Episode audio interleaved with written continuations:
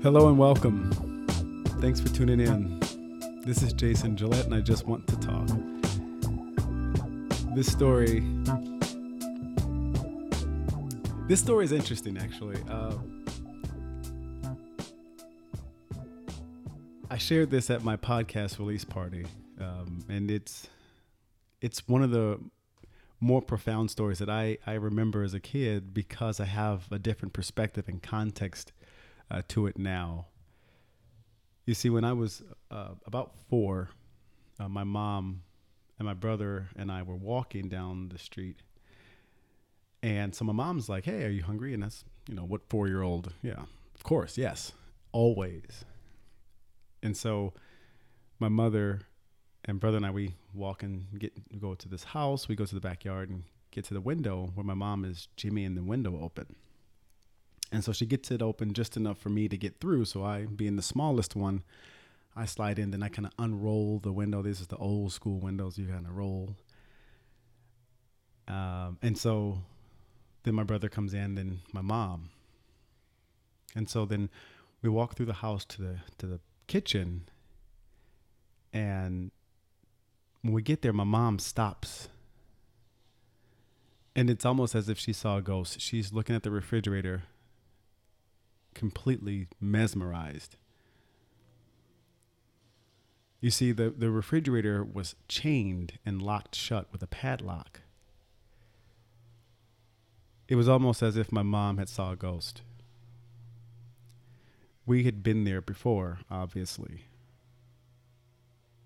My mom, devastated and a little bit overwhelmed, took us to the bathroom and she sat there for a little while. She thought, and we stood there, my brother and I, waiting for the next command. Were we leaving the house? Were we going to go to another house? Where were we? We were waiting for the next command. And so my mom, she stands up and she balls up her fist as tight as she could and she punches a hole in the wall. And so my brother and I thought she was, just frustrated or angry. And so then that gave us a little bit of angst as a result. But in all actuality, what she was doing was she was loosening the drywall. She grabbed the piece that she had broken off. She snapped it in two and she began to eat it. And then she took the other piece and she told my brother to snap it in two and to give a piece to me. And she said, "Eat, this is dinner." And so I did as I was told. I ate it. I remember the first bite, that the powder, the chalk substance kind of jutting out and shooting out. But I ate it as I was told. And we sat there for a few more minutes. My mother mumbled something and out we went through the window we came in through. And so we walked a little bit further down the road, but my mom, she was walking a little slower than usual. Usually she's, telling us to keep up, but she was walking really slow this time. And we along with her. I don't remember what happened the rest of that day, but I shared that story with my aunt. And she told me, she's like, "Hey, Jason, I remember that. I know exactly what happened. Here's what you don't know." She said that when my mother was in the depths of her addiction, she stole from a lot of people. She said that she burned a lot of bridges along the way. So much so that when my grandmother flew back to Alabama to bury her father, she took all of her prized possessions and all the food in the pantry, and she put it in the refrigerator, chained it up, and locked it with a padlock. You see, the reason why my mom was so devastated is because she couldn't go back home. She'd finally broken the last straw. She'd finally worn out her welcome. She burned the bridge.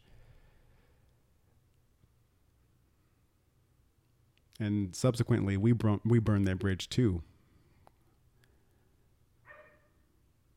Which is interesting because some years later, I'd lose my first tooth in that very same bathroom. I caught my first pass from my older brother in the very same backyard some years later. I'd celebrate birthdays and Christmases in that same house growing up.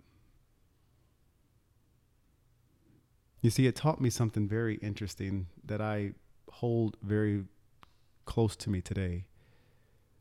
The first one is that I relationships are so important. It's all about relationships. And you don't burn bridges, especially the ones closest to you. Secondly, I learned that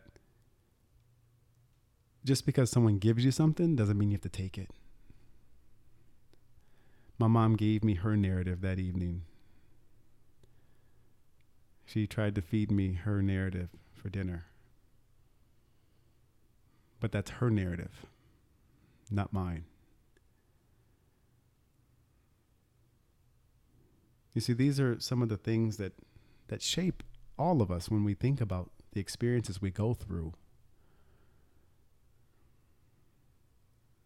This is the season and the pot that will become the recipe for our life. It's important that we be mindful of those closest to us. The old adage of don't burn a bridge lest you need to cross it again.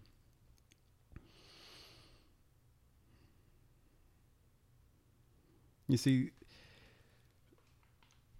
there's a saying that I believe I will take full credit for. It's the strong man learns from his own experiences, but the wise man can learn from the strong man. And sometimes in life, we are the strong man. We got to go through things on our own, right? We have to kind of figure it out. But sometimes when we really give ourselves the chance, the grace to learn in a different way, we can be the wise man and we can look at others and say, I like that. Or, nope, I don't think that's going to work for me either. So I'm not going to go down that road. And so we flex between the two. Sometimes we are the strong man in life and sometimes we're the wise man, and back and forth we go. Hopefully, more wise than strong in some regards, hopefully. But these are the lessons. These are the opportunities for us to shape who we are, to learn from the beautiful things that life gives us, even when it's not so awesome.